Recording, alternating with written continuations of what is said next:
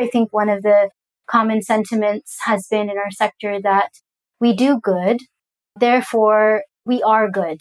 And that is completely wrong, right? And so, um, one of the things that, that I, I say a lot is the question about racism, for example. It's not a question of are we racist? It's how racist are we?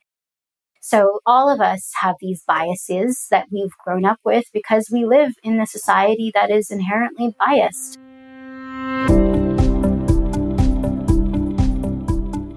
Welcome back to the Rethinking Development podcast. My name is Safa and I'm your host. Thank you for joining me as we speak with and learn from practitioners of all career stages and organizational affiliations around the world. In our conversations, we aim to rethink ethical behavior and best practices through the lived experiences and personal reflections of different guests.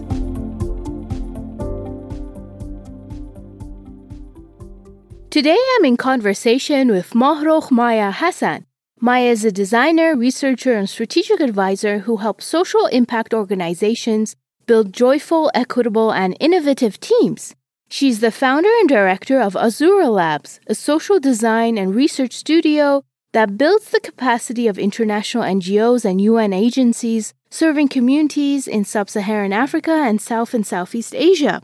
She's also on the leadership team of the Fifty Shades of Aid Facebook group, a global support and advocacy network of more than 25,000 humanitarian aid workers. Last March, Maya founded the Fearless Project, a diversity, equity, and inclusion firm which aims to champion trust, belonging, and joy in the social impact sector. Maya, thank you so much for joining me today. It's great to have the chance to speak with you. Thanks for inviting me, Safa. It's a pleasure to be here. Thank you. So, you know, usually I like to start the conversation with your upbringing or your background or some of the earlier experiences in your life that maybe sparked an interest in you in terms of working in the sector? Yeah, it's a great question. As you know, everything is kind of determined from childhood, isn't it? And it, it's funny since childhood, I'd say I've, I've had this natural curiosity for pretty much everything and this impatient drive to contribute some, some good in the world, right? So I was also that kid who had no idea who she wanted to be when she grew up because everything was so interesting. But that said, my, my parents really shaped my values and worldview.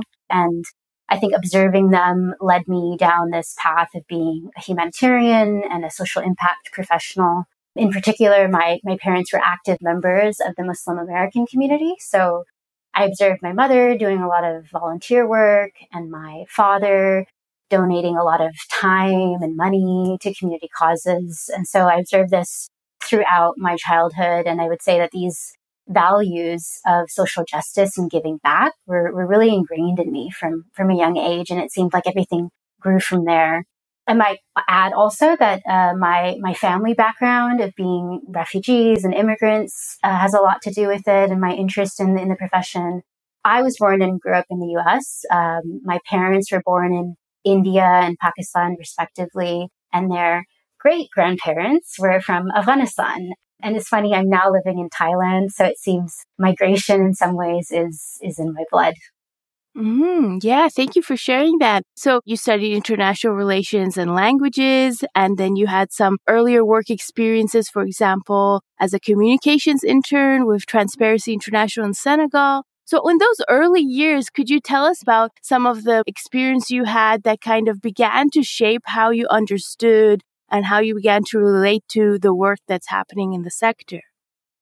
Absolutely. I would say that that natural curiosity that I mentioned earlier meant in some ways that I was born to be a researcher. And so that's, that's really the professional identity that really resonates with me. So asking questions and looking to learn more and so um, one of the things that I really wanted, or rather needed to, to do was to see the world, understand how it worked. So as you mentioned, I studied international affairs at university.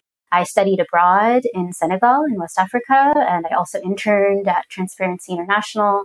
My first job out of university was for a Muslim American civil rights organization in the San Francisco Bay Area. And after that, I worked for a few years in Washington, D.C for various international research institutes and think tanks, following that, I went to grad school at Johns Hopkins SAIS. And, and after that, I actually struggled for a while to find a job until uh, one day I accepted a fellowship and I was on a plane to Afghanistan for my real, my first real job in a conflict zone. So one thing led to another. And then I was going from one humanitarian crisis to another, mostly in sub Saharan Africa and um, South Asia. So one thing I'd like to be clear about though, especially for the young people or for those that are transitioning careers who might be listening, that it was not easy to break into this field. There are a lot of barriers, especially for those who are not well connected. And so I would like to say that I wouldn't be here where I am today if it wasn't for a lot of help from a lot of people. So, uh, as part of my practice, I try to pay it forward and, and give back that mentoring and advice whenever I can. Mm-hmm. Thank you for you know bringing that up, and you mentioned these barriers that exist. Could you speak to that a bit more in terms of uh, what you see as some of these structural issues that really limit some people from being able to easily or more easily get a foot in the door? Mm-hmm. Absolutely. I think access and networks play a really big role. And so I have two university degrees. One is a bachelor's, one is a master's. My undergraduate as in international affairs and my graduate school as well. And so in some ways I was naturally already connected, although people who perhaps didn't study those courses are not as connected. And even then, a lot of my colleagues, a lot of my classmates didn't go on in the end to pursue those careers uh, because something always got in the way. They weren't as well connected as they needed to be. I think my time in Washington, D.C., really that location made a huge difference because it was just people that I was naturally connected to over time. But I wasn't able to be an unpaid intern, right? Um, I had to work. I had to do paid internships or take certain jobs that I maybe would not have taken if I was in a better financial situation. So cost and the financial cost for attending some of these universities, for being part of certain networks is also very high. So yeah, it's, it's a, it's a really tough one, but those, those are a few of the things that I would share in terms of access barriers and, and network constraints. Mm-hmm, yes. So you mentioned earlier you accepted this fellowship in Afghanistan and this began kind of a series of different work experiences in various countries. So during that time, how did you notice maybe your own positionality, your own kind of social location, shape or influence, how you were working, how others were seeing you, the interactions you were having? Were you already kind of from that earlier stage having this reflective approach and thinking about your own positionality in the work?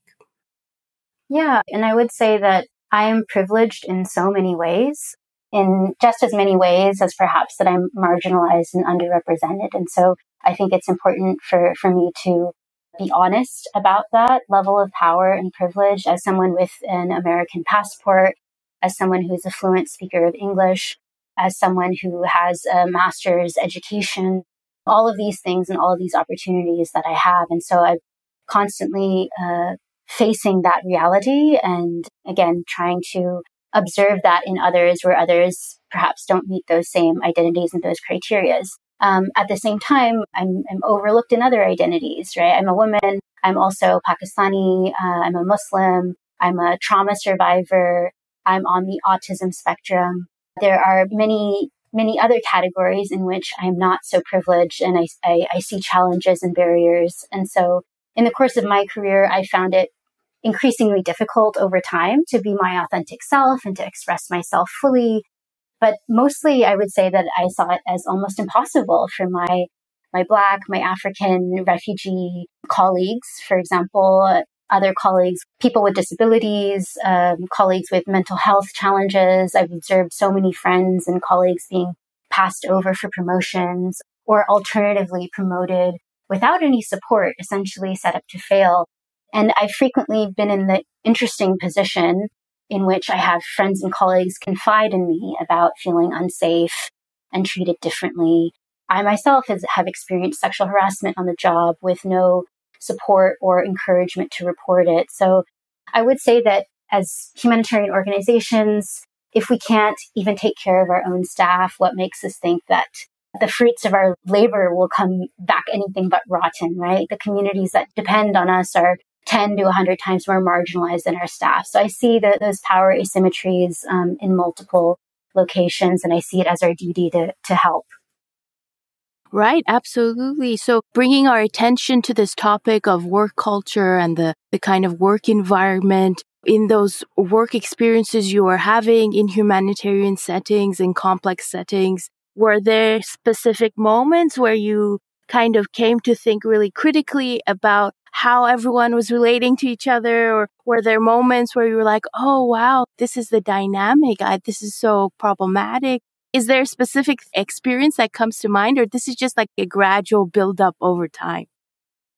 Yeah i think there's there's a few different examples that i would say. One is as a researcher and as someone who has spent the majority of my career as a humanitarian being based full time in countries, post conflict settings or humanitarian settings um, in sub Saharan Africa and South Asia, you come to grips with the, the stark reality of those power imbalances in terms of the communities that we work with. And so acknowledging that research is inherently extractive, right? So we're, we're going in as humanitarian agencies, we're asking people for information to share information, to share time, to share energy with us. And a lot of the time, there's a lack of accountability. There's a lack of reporting back to those same communities. There's a lack of participation in a way that's not one sided. So I think I've started to think about a lot of these things in terms of um, what about appreciating their time? What about other things that they have going on? Who am I in this position who is basically someone who could really uh, affect their lives in really great ways or affect their lives in really terrible ways because this research is not an exercise in and of itself. It will then determine resource allocation. It determines the type of programs that we will do, where resources will be spent, who will be involved in certain programs. And so I think research is one critical area.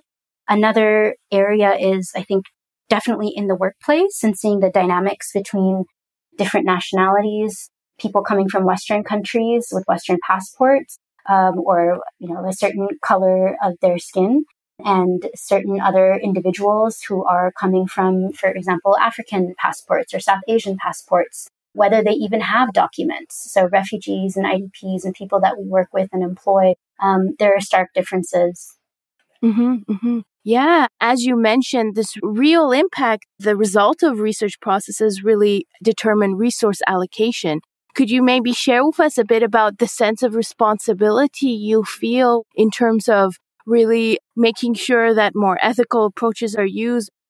I've been studying a lot about uh, the ethics of research and, and how to conduct it. And while there are various frameworks and toolkits and approaches, I think one of the more obvious things is what we're taught in school, right? Education in interdisciplinary social science and the international affairs, economics, um, international relations, political science. And so a lot of the things that we're taught about research is there's only two kinds of research. There's qualitative and there's quantitative.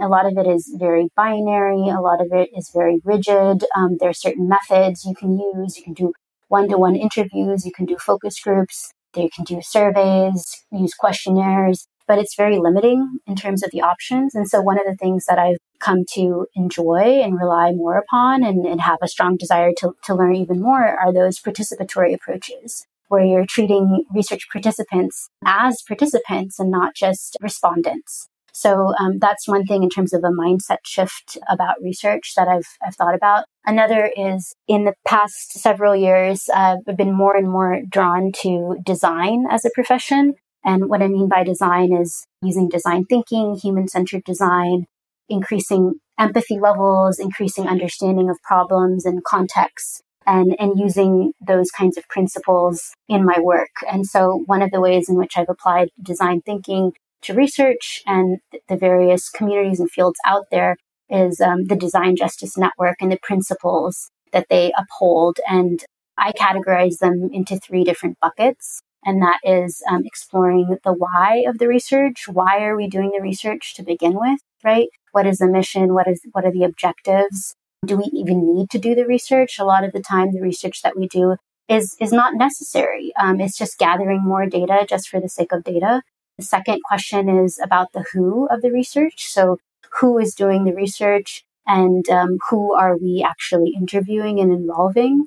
This brings up a lot of questions about trust, a lot about ownership and accountability? Are we having people that are representative of the populations that we're trying to survey or interview or learn more about? And then the third is how. So the how of the research. How is the research going to be done? Are we centering voices of those that are the most marginalized? Are we sharing the knowledge and resources as we go along? Is it truly collaborative? So these are the questions and the things that I think about when conducting research. Mm-hmm. And, you know, sometimes there's this disconnect between funders, their approach or their needs and the understandings and the priorities of researchers and then the understanding and needs of the communities. Could you maybe share with us a bit about how it's been like to kind of have these dynamic exchanges between funders, yourself, and communities in terms of building a respectful relationship? Yeah, absolutely. I think one of the things that comes up with my conversations with leaders, most of all, and project managers, because in the end, um, that's who we're accountable to is the systems and structures that have been set up for us, those funding mechanisms and, how money is is shared and allocated and the deadlines and the timelines and the RFAs, the RFQs. Um, it is very much constrained and very rigid. I think a lot of people talk a lot about innovation and adaptability and, you know, learning. But when it comes to the way that our project cycles are designed, we have to report based on what we originally thought would be the case or what we originally planned for. So there's a lack of embedded flexibility in these mechanisms. So, um, as an example, perhaps you've decided to do a training program with young women in a refugee camp about uh, certain livelihoods or income generating activities. And maybe you determine later on this wasn't the target group or the subject matter of the income generating activities is really traditional and doesn't reflect the reality of changing dynamics. Perhaps there's an interest in something else, things that you learn once you've started a project, right? And once you've done the research and learned more about a community and connected with the community, we're stuck within these structures. And sometimes it depends on the relationship, for example, with the, the contracting officer or the agreement officer of those funding mechanisms. But by and large, uh, the system is not um, set up for that flexibility and adaptation. So I think that's a huge problem, as well as there is a culture of fear so there's a fear of asking for more, asking donors to change, to change things up. So there's a fear on the part of both the project managers and the, you know, the country directors and the chiefs of party and the people that interface with the donors, um, as well as the donors themselves. So there's, there's a lot of different dynamics at play. And this is one of the things that I'm actually focused on now with my new business, the Fearless Project. It's going to be about championing equity in the social impact sector and specifically in humanitarian assistance. And we're going to be doing a lot of interviews that are ongoing with leaders about what we can do to change this. Yeah, wonderful. I really want to get into the work you're doing with the Fearless Project, but before we go there, if you could share a bit about the process or your decision to start Azura Labs in 2017 and what you were hoping that that platform or starting that would allow you to do yeah, absolutely. So, as a founder and director of Azura Labs, I help international NGOs develop more innovative and equitable teams and programs. So, that's my focus really. And it's really as um, a, researcher and a designer and a strategic advisor. So, those are the three things that I focus on research, design, and strategy. And in terms of the, the origin story of the Azura Labs, in 2017, I was working for an organization and in a role where I had reached a plateau and it seemed like there were no opportunities for growth. And I also got tired of that lifestyle of living and working full time in crisis situations, uh, putting out fires, um, working day to day, crazy hours. So I decided to quit my full time job and try out being a consultant.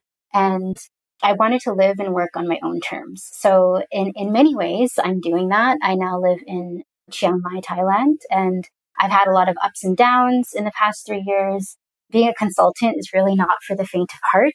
I think the other consultants out there can can agree with that, but I've learned more than I could have possibly imagined and it's been really rewarding and fulfilling in terms of creating space for learning and growth, professional growth. In particular, as an entrepreneur, I have that time and space that I never would have had in a, in a full time situation. So I intentionally budget time and money towards that learning and carving out that space for reflection and intellectual growth and, and relationship building. So these these things have been really critical and have translated into more opportunities and it's been a ripple effect. So again, my focus has been on research, design, and building innovative and, and equitable teams relating to those.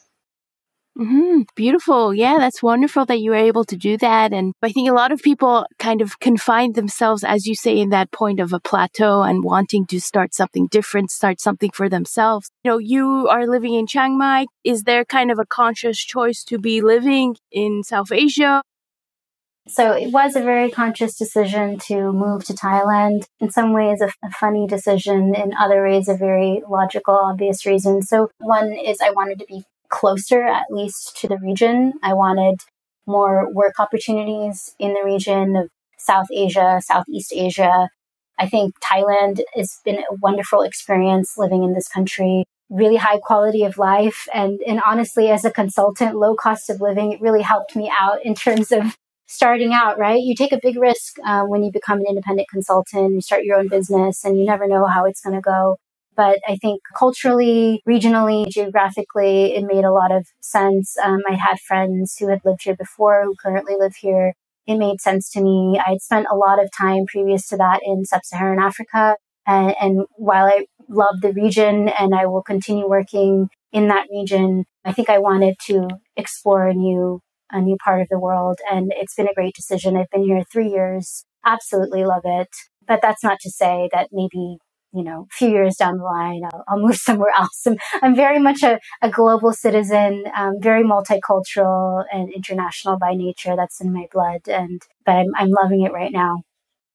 So, in terms of thinking about the work that Azura Labs does, you champion this kind of combination of organizational psychology, behavioral science, design thinking, raising awareness of biases, you know, sometimes that can be, you know, really heavy work. It can be challenging. There's complexity to it. What has it been like to kind of carve out this approach that's beyond the binary of qualitative or quantitative and kind of really challenge the employers to give a chance to this different approach? Yeah, it's been quite a journey and it's been a challenge. So I think being a consultant is being in a really interesting position, especially as a senior consultant, because you have to do a lot of persuasion. Um, and so you're in a position in which you want to garner trust, uh, especially if you're advising leadership, which I am in quite a few cases, or project managers who then have power to make changes with their teams and how they operate and set the standard for future teams and systems potentially. So addressing processes and systems is, is a big passion of mine because I feel like that's uh, sustainable and that's long term. So yeah, it's it's a huge challenge, especially in these complex settings, and it is a very unique space to work in because I don't know too many people who work in this space. I take it as a, a point of responsibility, and it's really had me push myself outside of my comfort zone and broaching really difficult topics. But the way in which I've found that works best is just being myself in terms of being very, very curious and being humble and at the same time provocative. So I have have a, a colleague or partner who had described my style as being gently provocative. And I, I fully, fully embrace that. So, you know, helping people think about things that they've not done before that they may have um, maybe afraid of doing, afraid of thinking about things differently. It's just asking a lot of questions, uh, doing a lot of listening about what their fears are, and asking them to maybe try a different approach and integrate things on a daily basis. So people ask me, okay, how do you apply something like equity design? How do you how do you be a designer? How do you work on inclusion? And I don't think it has to be transformative in one day because it's not going to be. You, you need to change the day to day work And it starts with a mindset shift, I would say. So asking yourself a lot of questions about the why, the who, and the how of things, I think is a great way to start. Sometimes on the podcast, we speak about the importance of focusing on the process rather than the final product, you know, challenging this obsession with just outputs all the time. Yeah, absolutely. I'm really big on processes and systems. And I think the humanitarian field and the sector and our agencies really do have a fighting fires approach, which can be extremely frustrating because we, we never get past the day to day. And so when you try to tackle processes and systems and the culture of an organization and the culture of your teams by just doing things like having a check in on a daily basis, like a daily stand up, which can be 10 minutes and just checking in with your team members to see how they're doing or check in on a, on a research project that's ongoing or check in on an implementation or a weekly meeting to check in. I mean, just meetings alone. I think sometimes we get we get really individualized and stuck in the weeds. So that's one way to tackle things. Asking provocative, gently provocative questions. Now that I, I really like that phrase about why are we doing things this way? Can we do things a different way? You know, can we be flexible? Can we be adaptable? Asking communities and asking the people that we're serving more, um, focusing on co-design, right? So not just deciding what people need or want, but actually asking them so I think uh, humility is, is a huge thing. And yeah, the processes are a great way to tackle it. Uh, but it's one thing to get a process down on paper, and it's quite another to actually practice it. So I think it requires both the, the formal and the informal to ensure that, that they're actually being followed, any changes. Yeah, right. It related to that, there's sometimes this idea of success can only be measured in a certain way, or there's kind of connotations around making a mistake or failure. What have been exchanges you've had perhaps when there was a mistake made or something went wrong or something didn't work out and the reaction to that and how maybe you've been able to process it or learn from it in relationship with your colleagues? Yeah, I would say that there is a big fear of failure in our industry and failure is not seen as a good thing unfortunately, because I think life and work is all about trial and error. And that is really the backbone of innovation is failing frequently and learning, learning from those mistakes. So it's hard, I think, sometimes in the humanitarian domain because we think, oh, a failure is going to have catastrophic ramifications because we work with vulnerable populations, mar- marginalized populations but we can fail in small ways. And if we fail early and fast, it can have less devastating consequences in the end. Because if we don't create that space and that room for failure frequently and early on, then there's just more room for catastrophe in the end. So I've seen different leadership styles, um, some leadership styles in which uh, people like to play the blame game and deflect responsibility. I think the best kinds of leadership styles are the ones that are collaborative, which we work together and, you know, you can reflect on, on how a certain thing went, but you can just commit to doing something a little bit better or differently in the future, you know?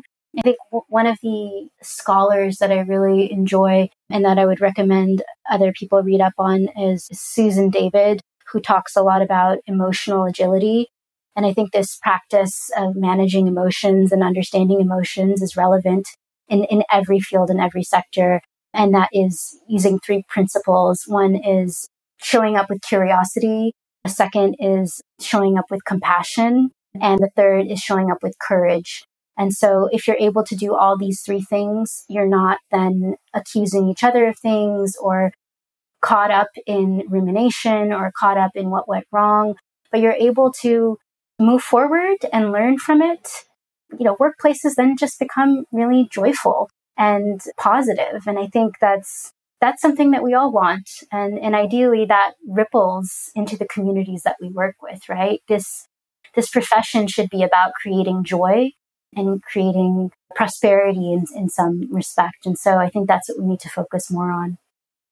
Mm-hmm. Yeah, I think, you know, as you say, emotional agility, curiosity, compassion, and courage, and just being real with one another On another related point, earlier you had mentioned this commitment to pass it forward, this commitment to also help and mentor other maybe younger people in the sector or those wanting to enter. And I know you also have this active involvement in terms of the leadership team of the 50 Shades of Aid group on Facebook. Could you share a bit with us about how you got involved with that or what that's been like for you in terms of being part of that community in an active way?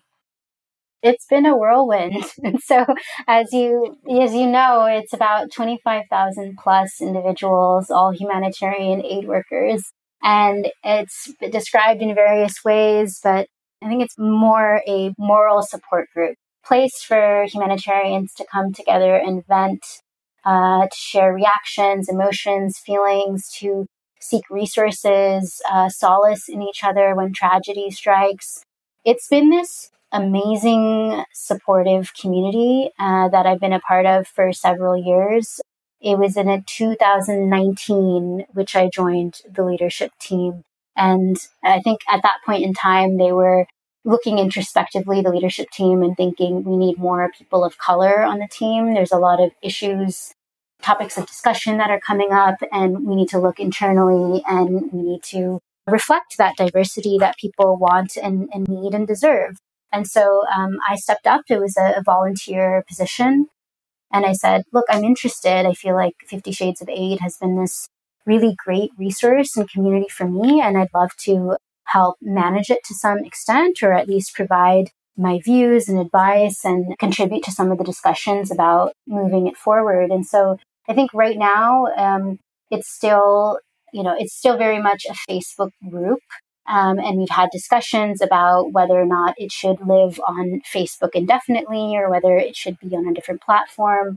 There's always trolls that show up from time to time. So that's kind of hard to deal with. And there's a lot of difficult decisions that you need to make as moderators in order to one encourage conversation and make sure that a place is uh, a safe or rather a brave space uh, for discussions to happen and balance the needs of the group as a whole as well as individuals so it's been a really challenging really rewarding experience and there's a lot of plans for the future and we'll, we'll see where it goes i think one of the things that i'm most passionate about in terms of that community is when we translate it to an actual in-person community.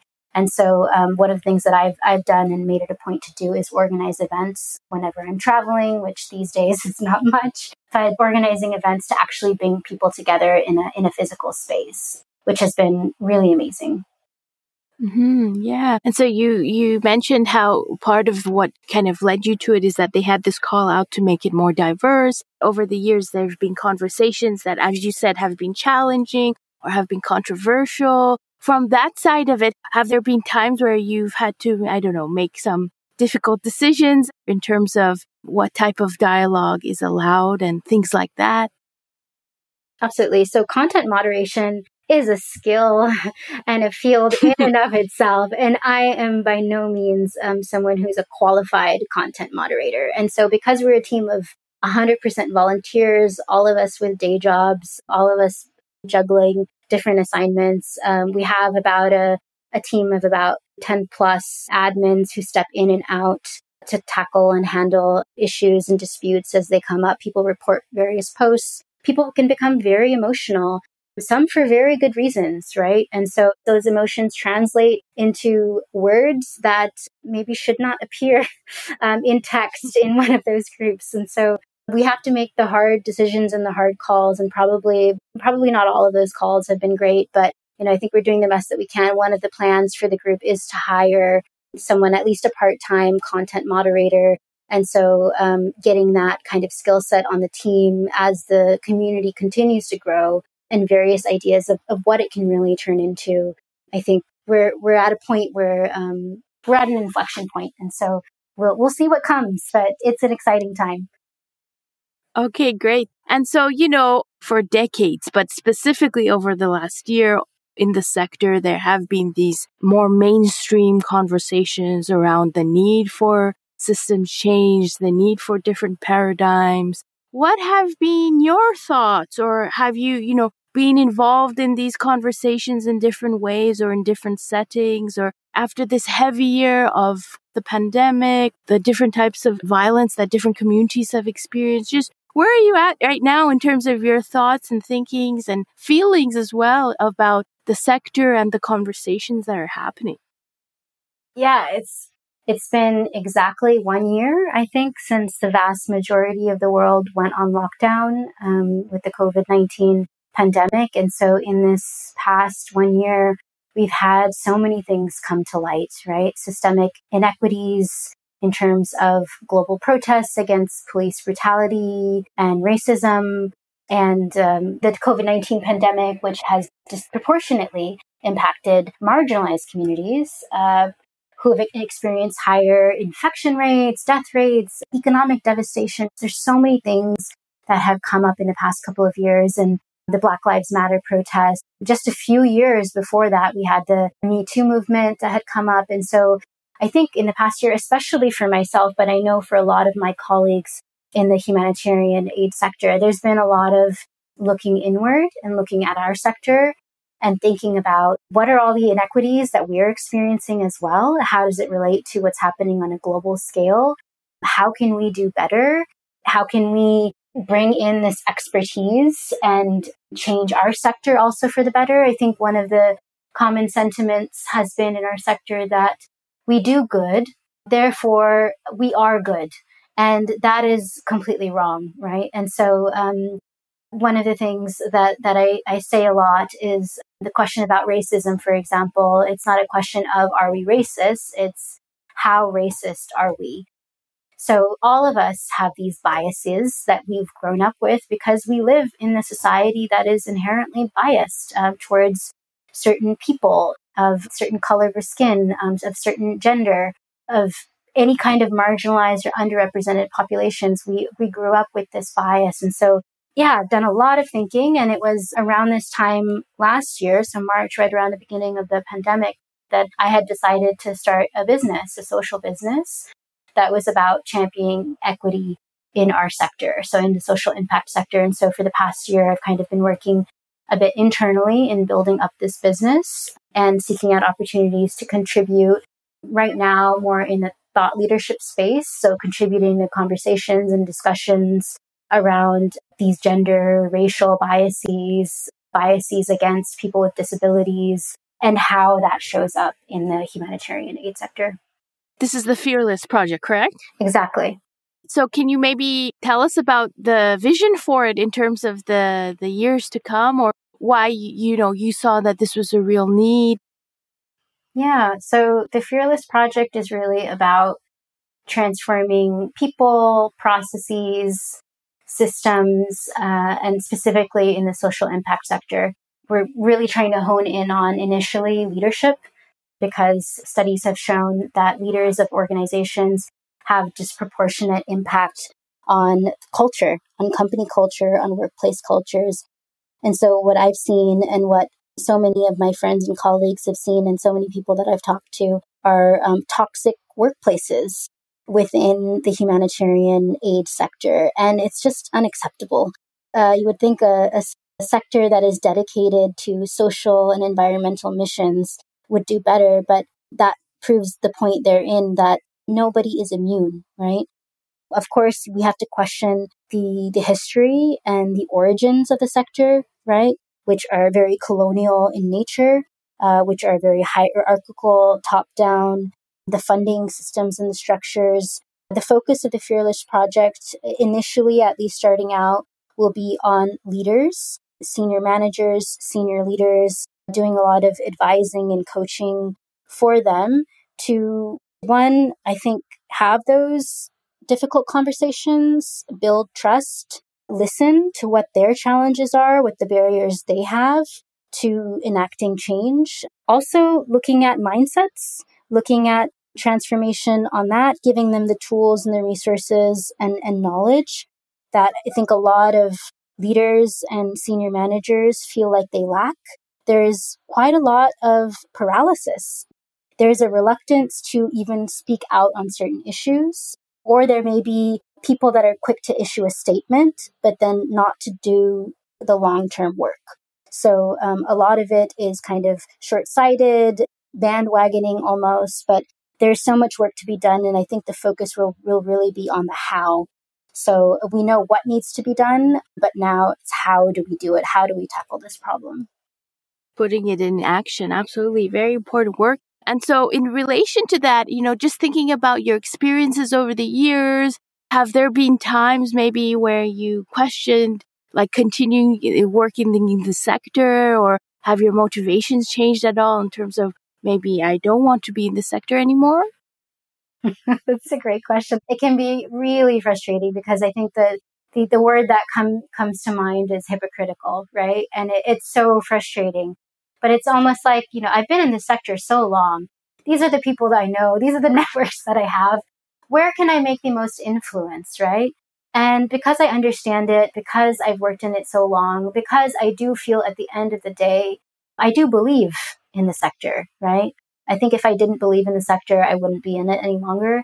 But I also believe that this is where I can do the most good. And so um, there's the one, the answer to your question in terms of leaving the sector. No, no, no intentions on leaving the sector. But one of the intentions and one of the things that I've already been doing is taking skills, knowledge from other sectors and bringing it to our sector. So one was um, design, for example. I think you know traditionally I've been a researcher, but in the past several years I've been um, studying and I've been trained in design and design thinking and design methods, and that's what I've brought over to the sector.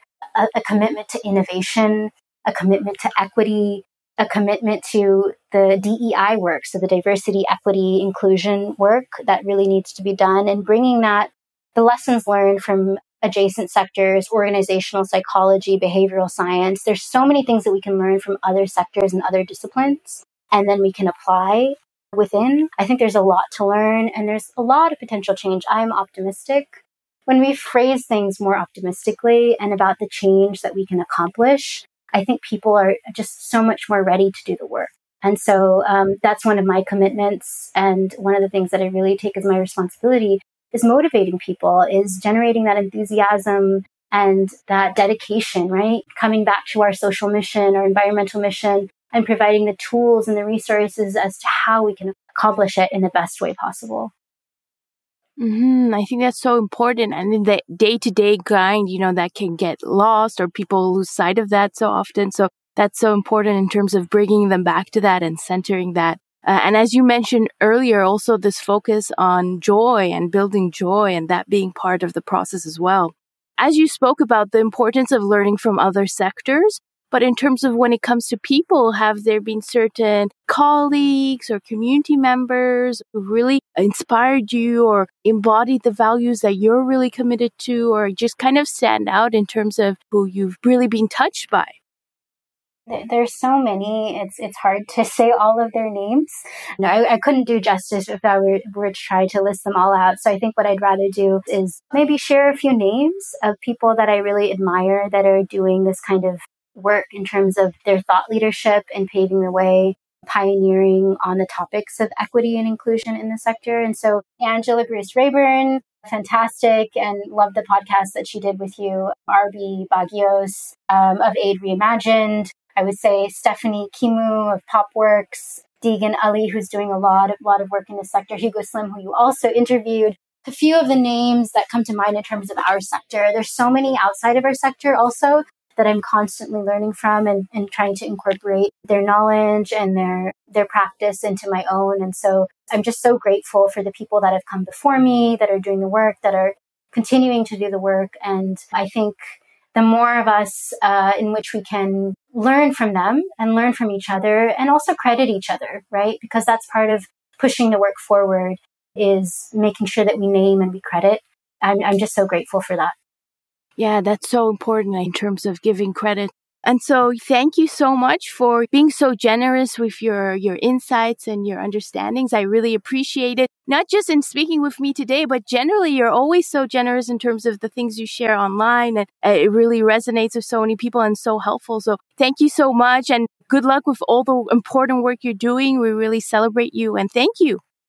Thank you so much, Safa. It's really kind of you. And I would say the same. Likewise, you're doing fantastic work. And I think you're filling a, a big need for this sector as well and providing a, a space for people to discuss about these issues. So, so thank you. Thank you. Thank you so much. Thank you also to our listeners for tuning in and supporting the podcast. I invite you to join in on the conversation by going to our website, hitting the Send Us a Voice Message button, and sharing some of your thoughts with us. Don't forget to subscribe to the podcast on your preferred podcast player, rate and review past episodes, and share our conversations with your friends. You can also keep up to date with our latest episodes and offerings by signing up for our newsletter on our website and following us on social media. On our website, you can also find a donation link where you can choose either a one time donation or reoccurring monthly donation option to help us cover our production costs. Thank you again for tuning in. I look forward to continuing this conversation with you all next time. Until then, take care.